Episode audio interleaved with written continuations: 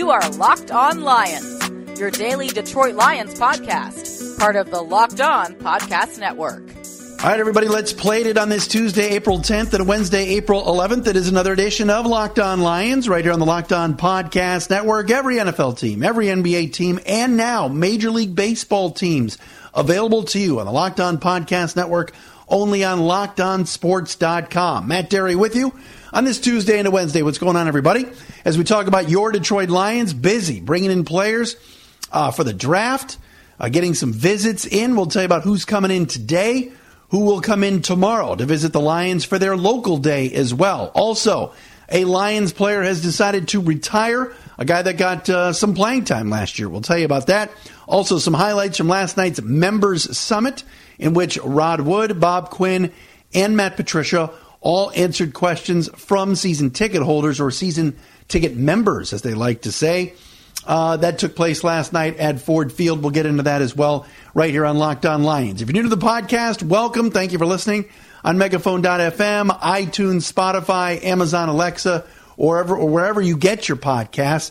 You guys know me, former ticket host, former 105 host, was at DFN, has covered this Lions team for a long, long time, and I really enjoy uh, interacting with you on Twitter. So you can tweet to me at Dery Speaks, D E R Y Speaks, and also the Matt Dery Facebook fan page. Yesterday's uh, podcast, we kind of cleared up the Eric Ebron comments. And look, I know what you guys are saying. You're sick and tired of me, ba- uh, you know, uh, uh, you know, just bitching and complaining about Ebron and, and banging on Ebron and, and being negative. I don't want to talk about Eric Ebron. But when he's in the news and he makes a comment like he made yesterday about Andrew Luck that was taken out of context and tweeted out by Bob Kravitz from Indianapolis, I want to defend it. I wanted to defend Ebron yesterday because I don't think he was throwing shade or being negative toward the Lions at all yesterday. So if you missed that podcast yesterday, check it out uh, right here. You can get them off of all the podcasts off of Twitter or iTunes, wherever you listen. Uh, Locked on Lions for this Tuesday into Wednesday. All right, very important topic that I have to touch on and that I want to start the podcast with today, and that is about this Detroit Lions future and I'm going to come right out and say it, and then I'll explain why I'm doing this. The Detroit Lions are your only hope as a Detroit professional sports fan right now. Let me repeat that. Your Detroit Lions are the only hope that you have for a winner for a long, long time on this very, in this very market in town. And to play the compare contrast game a little bit, let's do a little background on where the Lions sit right now. And I know what the folks on Good Morning Football said today on the NFL on NFL Network. They talked about which new coach has the best roster that he's inherited. And Jon Gruden got some votes. Mike Vrabel in Tennessee got some votes. And Pat Shurmur of the Giants got some votes from the roundtable that was on there. Peter Schrager and others. Reggie Bush was filling in for Nate Burleson today on Good Morning Football. And if you want to watch that video, go to my Twitter page at Dery Speaks, D E R Y Speaks. I tweeted it out earlier today. No mention, no mention of Matt Patricia and the Lions roster. So, again, some talking heads not giving the Lions any love. A little background on this and where I'm going with this. The Detroit Lions were 9 and 7 last year and missed the playoffs. The Lions had a winning record. They've had back-to-back winning records. Yet for this ownership, Martha Firestone Ford, her team president Rod Wood, general manager Bob Quinn, the maestro, it wasn't good enough. Yet when you look around the city and you see what the other teams are doing, there is no doubt that the Lions are your only hope to have any semblance of success for a long, long time. The other teams in town, the Detroit Tigers, in an admitted rebuild, are not very good. Playing better baseball, I think, out of the gate than people thought they would, and pitching much better than they thought, but it's going to be a long time before that organization has any success. And the general manager that is overseeing the rebuild is the same general manager that has handed out some of the worst contracts in baseball over the last 10 years Jordan Zimmermann, Justin Upton, Mark Lowe, Mike Pelfrey. All right, the list goes on and on. That's who's overseeing the Tigers rebuild, Al Avila. And Al Avila seems like a nice guy, and plenty of people like him. Do you trust that he's the guy to oversee it? You don't know. But it's going to be a while till the Tigers are good. The Detroit Pistons have an owner in Tom Gores who spoke last night during halftime of their home loss to the Toronto Raptors and basically said, We need to make some changes. I don't know what those changes are. The Detroit Pistons, if you look up the history of this franchise since Tom Gores has taken over as owner and go back to the Karen Davidson era, and even before that, no, I would say Karen Davidson era. I, I don't remember the year that Mr. Bill Davidson died, and Mr. D was the best. The Detroit Pistons have not won a playoff game since 2008, the 07 08 season, in which they lost in the Eastern Conference Finals, Flip Saunders and company, to the Boston Celtics, and that was the end of the Flip era. They went, then they went through the Michael Curry, John Kuester, Lawrence Frank, Mo Cheeks, John Loyer, Stan Van Gundy uh, proposition and process, and they've had one winning season. One winning season in their last one, two, three, four, five, six, seven, eight, nine, 10, 11 years. One winning season in the last 11 years. And last night, Pistons owner Tom Gores said they have to make some changes. He doesn't know what those changes are yet. And that he'll meet with president and coach Stan Van Gundy next week in Los Angeles. Next week? The Pistons season ends tomorrow. If there was any sense of urgency to make any changes, if there was any sense of urgency to start winning, if there was any sense of urgency to appease a fan base that has been waiting 11 years for something, meh, we'll meet next week.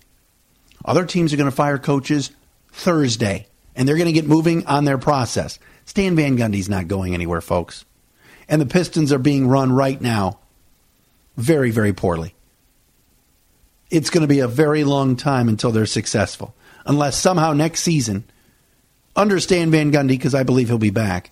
Blake Griffin, Andre Drummond, and Reggie Jackson turn into uh, Westbrook, Durant, and James Harden, or Klay Thompson, Steph Curry, and Durant. And I don't see that happening.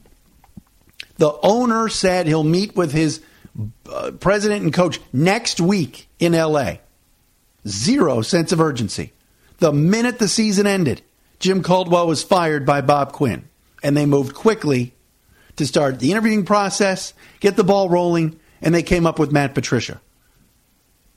The Lions moved quickly. I know, right? The Lions, of all teams, actually moved quickly. I'm commending the Detroit Lions. The Detroit Red Wings are not having any success either and are struggling. The Detroit Red Wings have not won a playoff series. In five years. Six years, excuse me. Five years, I'm sorry. 2013, they made the conference semis. Since then, lost first round, lost first round, lost first round. In these last two years, the Red Wings have not made the playoffs. The Red Wings have a tremendous history, and the Red Wings have had very big success going back to the 90s and early 2000s under general manager Ken Holland. But if you watch this team enough, there isn't enough talent. And oh, by the way, Ken Holland, who's overseen five pretty bad years in a row for the Red Wings standards, and the last two seasons being below 500 and really, really not being very good. Holland's getting a two year extension, and they're bringing the coach back who hasn't won a playoff series or a, since he's been running the show, and Jeff Blash. It's going to be a while since till the Red Wings are good. Ken Holland said about the rebuild. Yep, it's full fledged rebuild. Now we're going youth. Uh, wh- why didn't you go youth after 2015? They've wasted the last three seasons 2015 16, 2016 17, 2017 18. So to have a lot of faith in that operation, I wouldn't. Ken Holland, awesome guy, always good to me on Detroit Sports 1051 he should be gone. But he's not. So there's your compare contrast, right? Here are the Detroit Lions making moves. Here's Rod Wood last night admitting, "Yeah, we're going to look into some things about the tick about the about the food prices at Ford Field." An actual admission that some things haven't gone right and maybe some changes will be made. The Pistons owner last night said we need to make some changes, and it doesn't know what those there are. How do you not know? How do you not know, and how do you not move on it tomorrow? Well, we'll talk next week in L.A. I'll stay. I'll fly Stan out, and we'll talk. Your thoughts on this? At Dery Speaks, D E R Y Speaks on Twitter, the Matt Dery Facebook fan page. I told you earlier about lockedonsports.com. Finally, a place where all the podcasts that you want here on the Locked On Podcast Network are under one umbrella, lockedonsports.com. We've got Locked On NFL, Locked On NBA, getting ready for the playoffs, Locked On NFL Draft with Jon Ledyard and Trevor Sikkema. If you're a Yankees fan, Reds, or some other uh, Major League Baseball team, and eventually there will be a Locked On Tigers. All the MLB teams that are available are on lockedonsports.com. It's a great venture. I love being a part of the Locked On Podcast Network. Go to lockedonsports.com. You'll find the Locked On Lions show there and others at lockedonsports.com. All right, so I, am definitely interested in people's opinion on my thoughts on the Detroit Lions and their future. And I'm not promising a Super Bowl. I'm not telling you the Lions are going to win the division this year. And I'm not telling you that the Lions are some uh, conference championship contender yet. But ownership has made it pretty clear that they've gone out and hired some pretty darn good people and have shown a sense of urgency. I was stunned when Martha Firestone Ford and Rod Wood went out and hired Ernie Accorsi a few years ago to find themselves a general manager. They kind of looked at each other and said, What do we know about bringing in a football man? And we're going to hire a consultant to help us. Are the Pistons doing that? Are the Red Wings doing that? Is ownership there with the Tigers?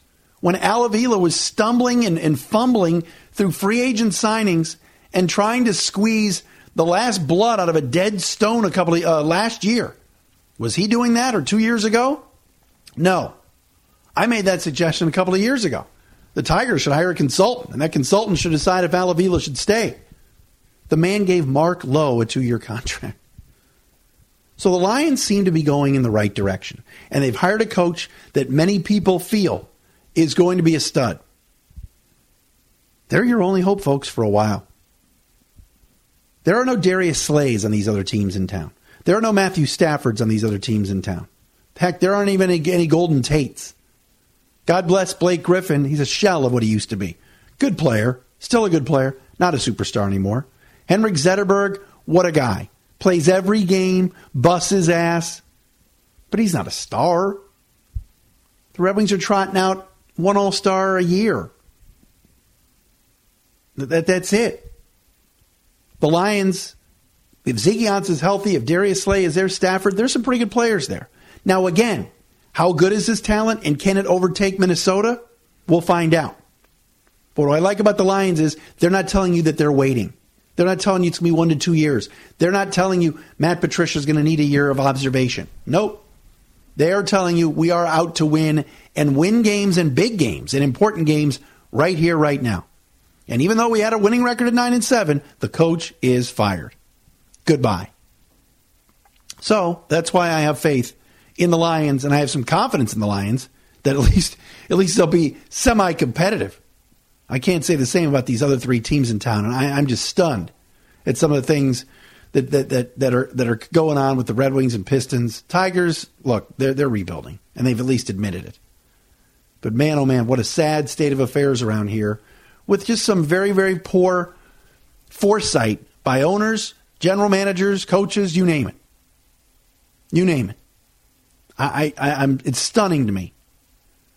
And, and as far as the columnists in this city, does anybody have an opinion on anything? Ken Holland's back, no opinion piece.